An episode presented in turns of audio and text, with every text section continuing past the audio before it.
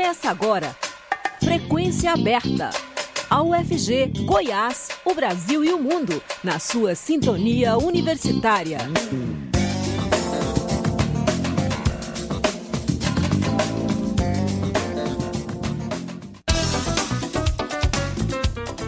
Olá, boa tarde. Pontualmente 5 horas está começando Frequência Aberta.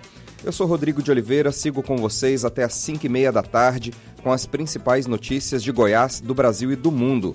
Acompanhe nosso programa ao vivo no site da Rádio Universitária e no aplicativo Minha UFG.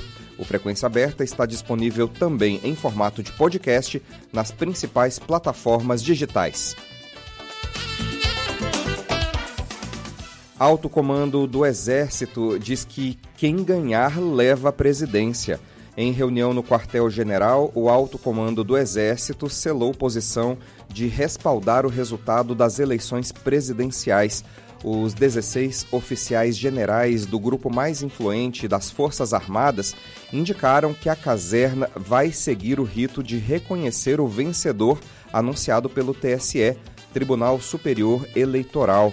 Os militares enfatizaram que quem ganhar leva. A frase começou a ser disseminada na tropa logo depois do encontro realizado ao longo da primeira semana de agosto. A última reunião, a última reunião perdão, do alto comando do Exército terminou oficialmente com uma nota lacônica. Como de praxe, o comunicado informava apenas que foram discutidos assuntos de interesse da força.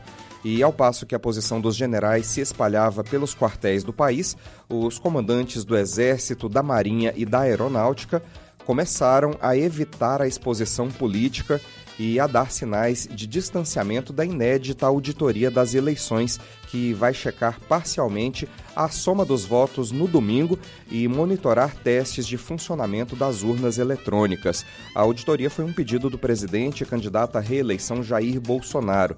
Na prática, a posição do alto comando do Exército pode reduzir o impacto da auditoria das urnas de votação. Fontes militares com conhecimento do assunto disseram à reportagem do jornal O Estado de São Paulo que o documento com o resultado dessa auditoria não vai adentrar na seara de atestar ou reprovar a confiança das eleições. O texto deve se restringir a reportar o trabalho de fiscalização nas suas duas últimas fases, os testes de integridade das urnas e a checagem amostral do somatório por meio de boletins de votação um general enfatizou que o trabalho será técnico. Os militares vão monitorar os testes de integridade que verifica o funcionamento correto dos equipamentos em 641 urnas, sendo 56 delas com uso de biometria de eleitores. Esse modelo é um projeto piloto aceito pelo TSE por pressão dos militares. A apuração na defesa, usando arquivos de dados e cópias de boletins de urna colhidos nas sessões, não deve passar de uma amostra com até 400 urnas, em vez da totalização completa. A pasta pretende concluir aí o trabalho de quatro horas é, pretende concluir o trabalho em quatro horas, perdoe-me, e enviar por volta das nove da noite do domingo a auditoria ao TSE. O ministro da Defesa, Paulo Sérgio Nogueira de Oliveira, que vai assinar sozinho esse relatório, vai informar ao presidente Jair Bolsonaro sobre o conteúdo. Diante dos indicativos de que Bolsonaro vai questionar o resultado da corte, os militares afirmam que o presidente terá de fazê-lo por meios legais e jurídicos de sua campanha. O general Freire Gomes, comandante do Exército, o almirante Almir Garnier, da Marinha, e o brigadeiro Batista Júnior, da Aeronáutica, não pretendem se pronunciar após a declaração do resultado pelo TSE. No meio militar, isso é visto como uma forma de blindar as tropas da ativa de ações políticas do governo. Agora são 5 horas e 4 minutos. Acompanhe o Frequência Aberta também pela internet www.radio.fg.br.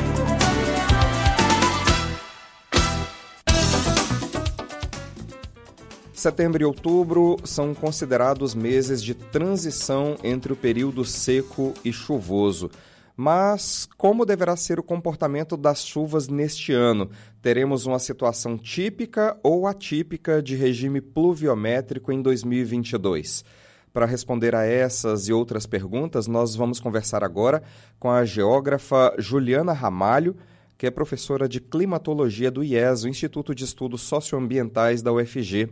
Olá, professora Juliana, tudo bem? Muito obrigado por falar com a gente aqui na Rádio Universitária da UFG. Olá, boa tarde a você e aos ouvintes da rádio. Um prazer poder conversar um pouco com vocês. O prazer é nosso. Professora, choveu forte nesta quinta-feira, dia 29, e já havia chovido um pouco na semana passada. Essas primeiras chuvas são chamadas chuvas ácidas, né? Por que, que elas recebem esse nome e quais seriam os impactos das chuvas ácidas? Bom, primeiro, Rodrigo, é bom só a gente esclarecer que toda chuva tem um grau de acidez, não importa quando ela ocorre, né?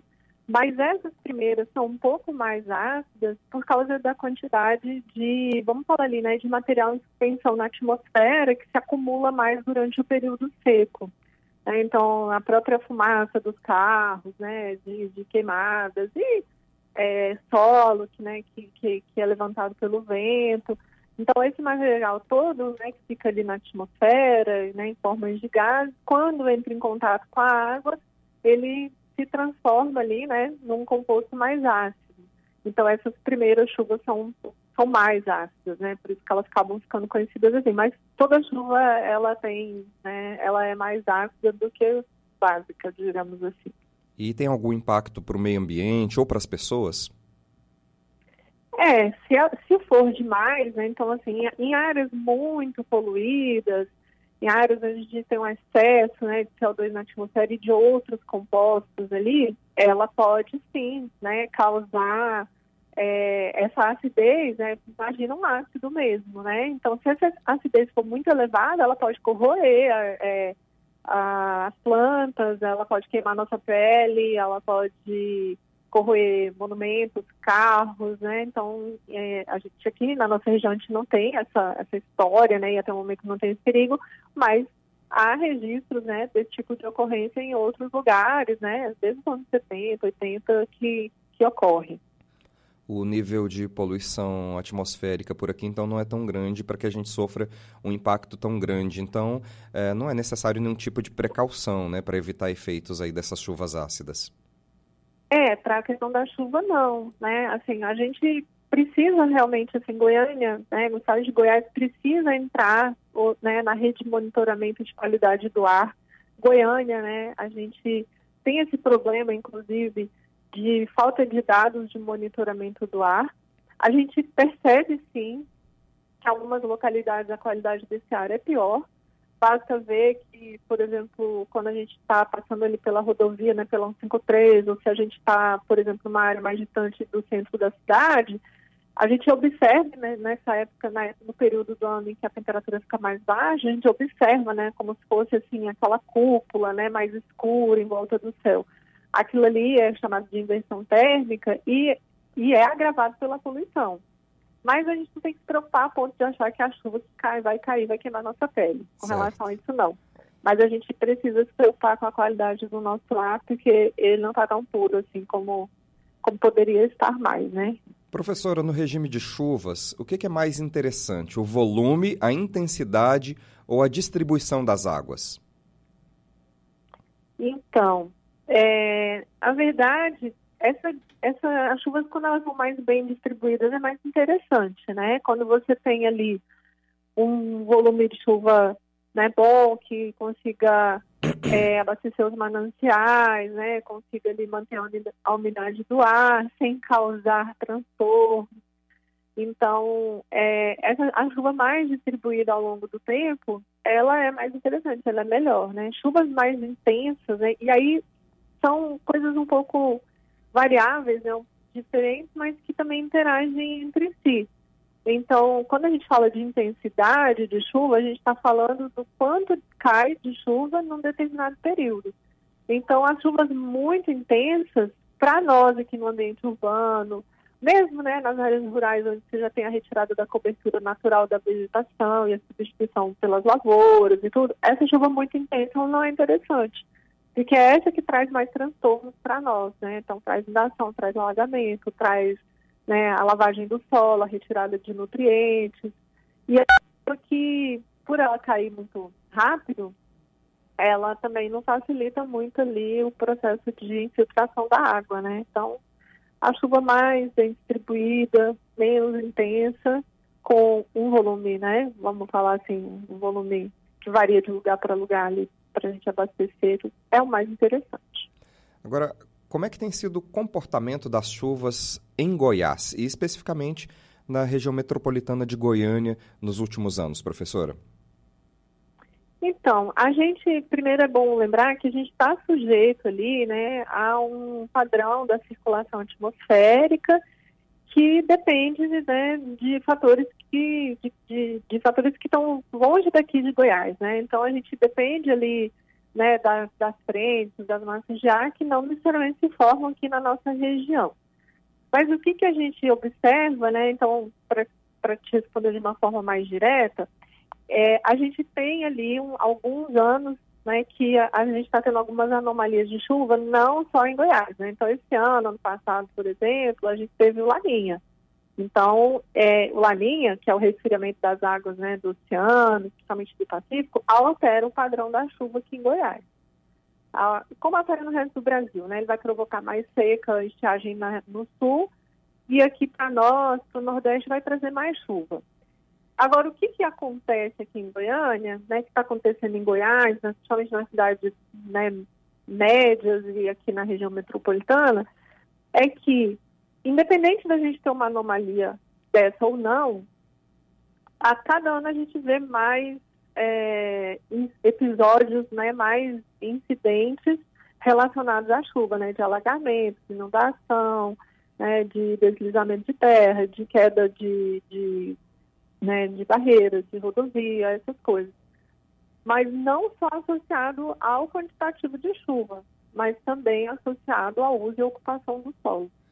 Então esse padrão assim, ele varia, né? Tinha anos que essa chuva parecia que vinha diminuindo, ela agora aumentou, mas mesmo no período em que ela parecia vir diminuindo, a gente vinha tendo vários transtornos por causa do uso e ocupação do solo. Agora, professor, a nossa região é tipo uma espécie de coração do cerrado, né? E é no cerrado que ficam Sim. as principais bacias hidrográficas que abastecem o país. Qual é a importância das chuvas para essa região? A importância das chuvas é muito grande, né? Porque a gente precisa disso para justamente ter ali um abastecimento, a recarga dos mananciais. O nosso clima, naturalmente, a gente tem esse período de estiagem, né? Nós, a gente até caracteriza isso né, como nosso clima sendo alternadamente seco e úmido, então um período marcado por um período chuvoso e um período de estiagem. E as chuvas são fundamentais para isso, né, para a recarga dos aquíferos, né, para a manutenção da nossa vegetação, é fundamental.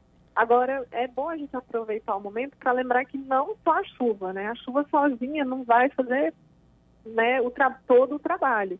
A gente precisa também da conservação da vegetação. Né? A gente precisa conservar o cerrado para que a gente possa ter aí a preservação desses mananciais e preservar essa recarga, né? Porque as plantas do cerrado, as árvores nativas do cerrado, que elas são milenares, e aí não adianta a gente arrancar tudo e depois vir fazer replantio, porque isso vai demorar aí né, centenas de milhares de anos para chegar ao estágio que a gente está hoje novamente, o que, que acontece? Essas plantas têm um papel muito importante no processo de infiltração dessa água, que isso sim vai fazer a recarga do aquífero. Então, se só chover muito, o solo estiver impermeabilizado, ou o solo estiver lá né, com uma vegetação mais rasteira, com uma, uma passagem, com uma vegetação né, ali, por exemplo, de, de, de lavoura, é, essa água ela vai cair de uma vez, vai escoar muito rápido e vai infiltrar pouco. E então isso vai afetar a recarga do aquífero. Então, assim, a chuva é fundamental, mas ela sozinha não consegue cumprir todo o papel da manutenção dessas bacias hidrográficas. Agora, professora, para a gente encerrar nosso bate-papo, é, vamos tentar aqui fazer um exercício de adivinhação, apesar de que não, porque existe tecnologia para a gente saber é, sobre o regime de chuvas, né? O que é, que é possível dizer sobre o regime de chuvas aguardado para esse ano? Vai chover muito? Vai chover pouco? Vai ser suficiente? Esse ano, se mantiver, se for mantido esse padrão do Laninha, a gente pode esperar muita chuva. E essas chuvas intensas, né? Então, chuvas com grandes volumes de chuva, né? Grandes totais de chuva com bastante intensidade. Essa é a, a previsão, né? Para gente que a gente tem aí para esses próximos dois, três meses. A menos que haja uma mudança, né? Que o Laninha se reverta, mas o prognóstico é de muita chuva. Então, de novo, né? Se depender da chuva, a gente não vai ter problema com água, mas precisa também cuidar das outras questões.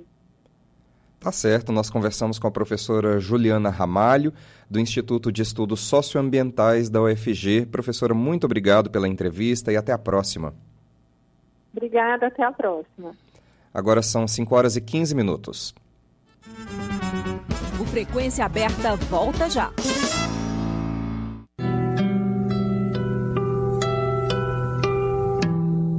Encontre, conheça e aprecie os grandes nomes da música dos povos latinos. Música Latina. O mundo da música dos povos latinos. Toda sexta, oito da noite. Mais um programa com a marca de qualidade da Rádio Universitária.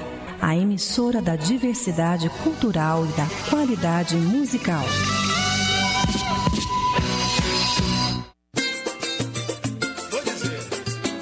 Todo sábado e domingo, a Rádio Universitária sacode o seu rádio e traz o melhor do samba e pagode. Sintonia do Samba, as vertentes do samba e pagode, fazendo o seu final de semana ainda mais animado. Vem com a gente, sábado ao meio-dia e reprise no domingo, no mesmo horário. Estamos apresentando Frequência Aberta.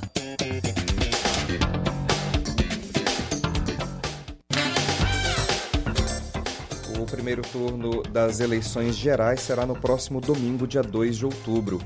Nos últimos dias, nós separamos algumas dúvidas com perguntas e respostas mais comuns para o dia do pleito. O jornalista Delfino Neto passou as duas últimas semanas preparando o especial das eleições da Rádio Universitária e hoje vai bater um papo conosco sobre as regras das eleições presidenciais deste ano. Olá, Delfino, tudo bem? Rodrigo, boa tarde para você, boa tarde para o ouvinte da Rádio Universitária, tudo bem? Delfino, a primeira pergunta é sobre o celular. Muita gente ainda não entendeu se pode ou não pode levar o celular. O e-título, né, o aplicativo disponível para os eleitores nos smartphones, poderá ser usado como documento de identificação, mas não pode votar portando o celular. Explica para a gente direito como isso vai funcionar. Rodrigo, o TSE decidiu que nessas eleições o eleitor deve entregar o celular ou qualquer outro aparelho eletrônico antes de entrar na cabine de votação. O objetivo, claro, é garantir o sigilo do voto. Detectores de metais poderão ser utilizados em situações excepcionais. O aparelho pode ser levado pelo eleitor para a sessão eleitoral, uma vez que o e-título está disponível nos smartphones e poderá ser utilizado como documento de identificação aí do eleitor. No entanto, o celular terá que ficar com um dos mesários e o eleitor não pode levá-lo para a cabine de votação, nem mesmo desligado.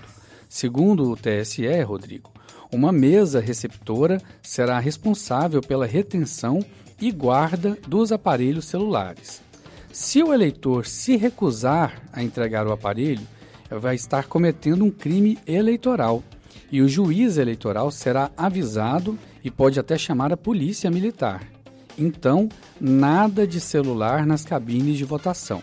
Se o eleitor levar o celular até a sessão eleitoral, deve deixá-lo com o mesário, ligado ou desligado, e só então poderá se dirigir à cabine de votação. Depois do voto, o equipamento é devolvido.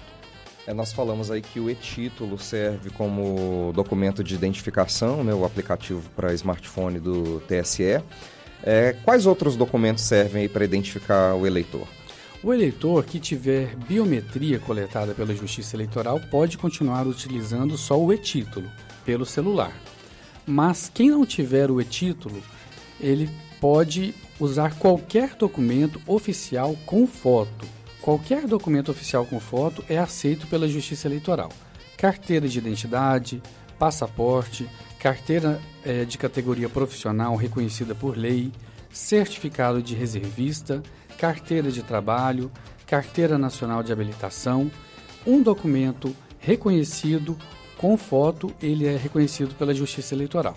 Se o documento não tiver foto, ele não é aceito, como é o caso, por exemplo, das certidões de nascimento ou certidão de casamento.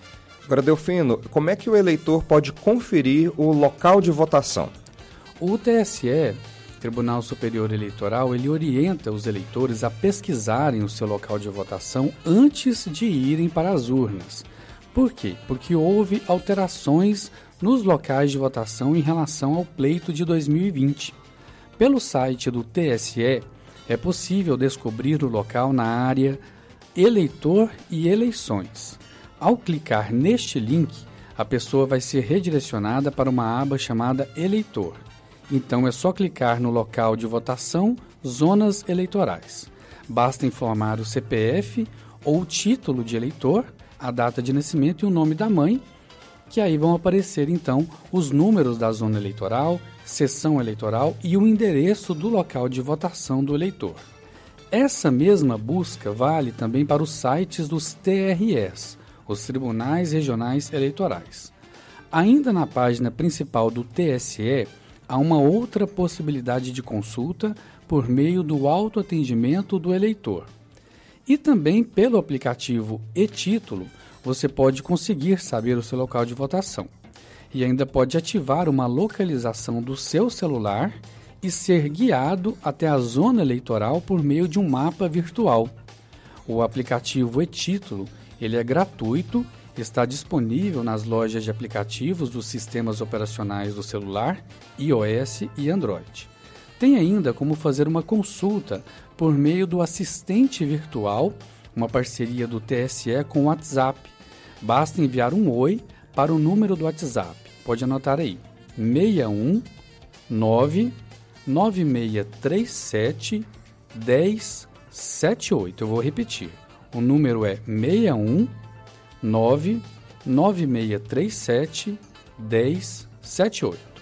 É, Delfino, a partir de certa idade, o voto passa a ser optativo, né? O voto é obrigatório até qual idade? O voto é obrigatório, Rodrigo, para todo mundo que tem mais de 18 anos, mas até 70 anos. Uhum. Quem tem até 70 anos é obrigado a votar. A partir dessa idade, o voto se torna optativo. Então, quem tem mais de 70 anos e quem tem entre 16 e 17 anos, o voto é optativo no Brasil. Nessa eleição, são muitos os cargos em disputa, né? são cinco ao todo.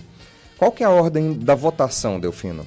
O TSE definiu, Rodrigo, que nessa eleição vão ser vai ser a seguinte ordem nos cargos é, de votação. São cinco cargos, né? Uhum. Então a ordem vai ser o seguinte: na urna eletrônica, primeiro o eleitor vai votar para deputado federal, que são quatro dígitos.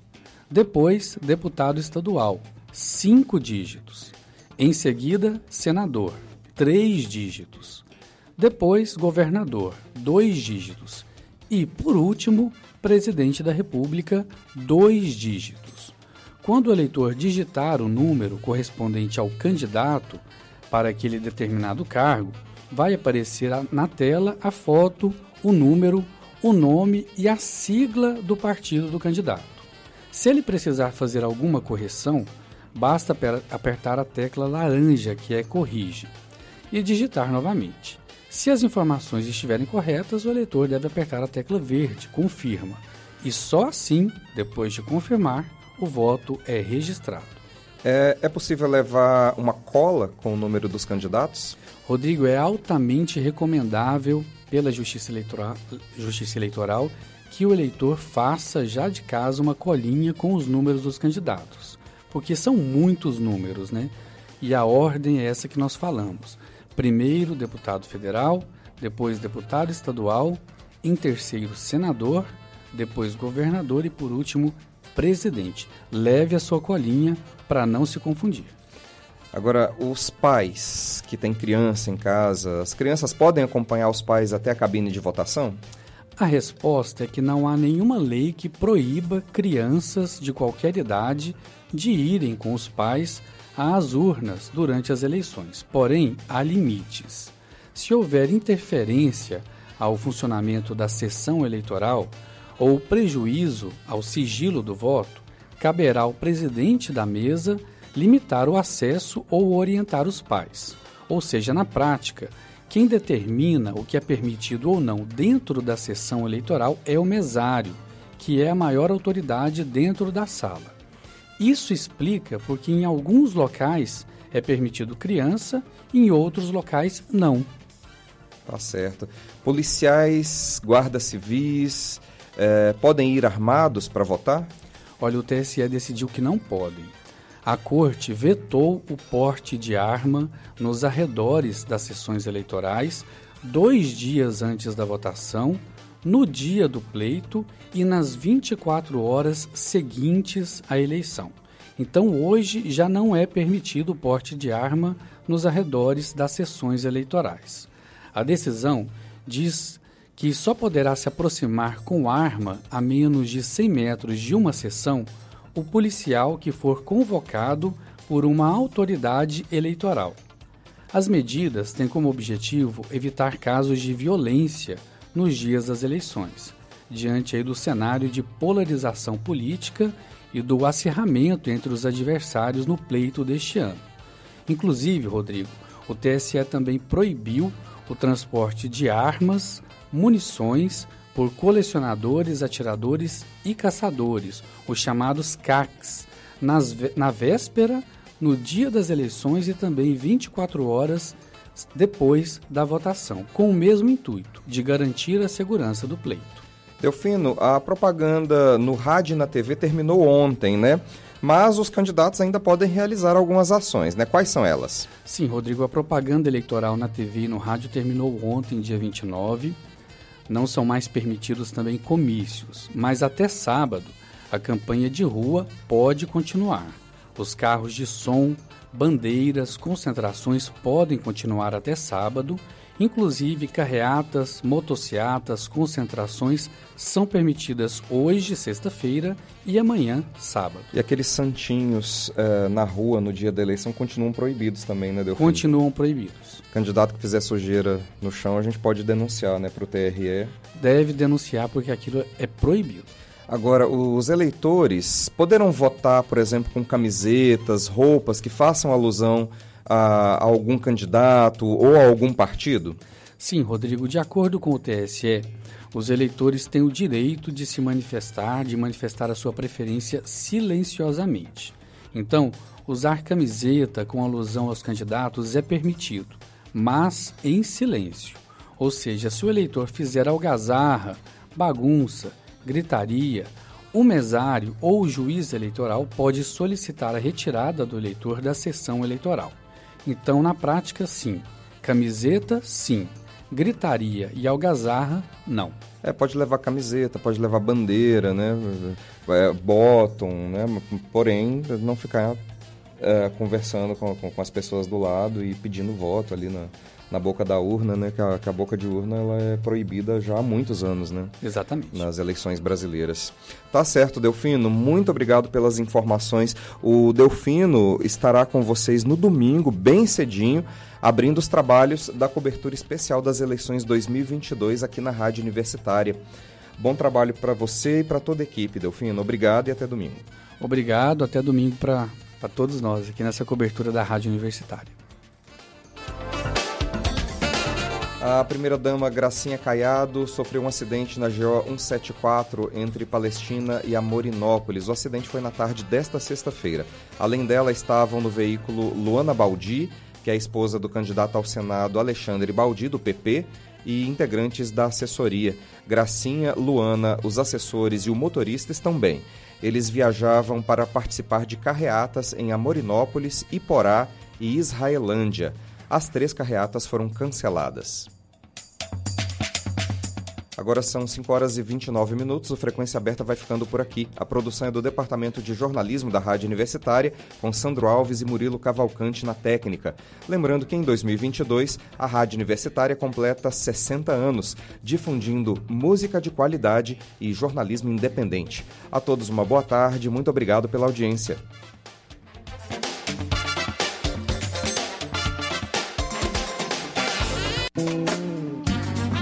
Universitária apresentou Frequência Aberta. Notícias da UFG, de Goiás, do Brasil e do mundo nos 870 AM.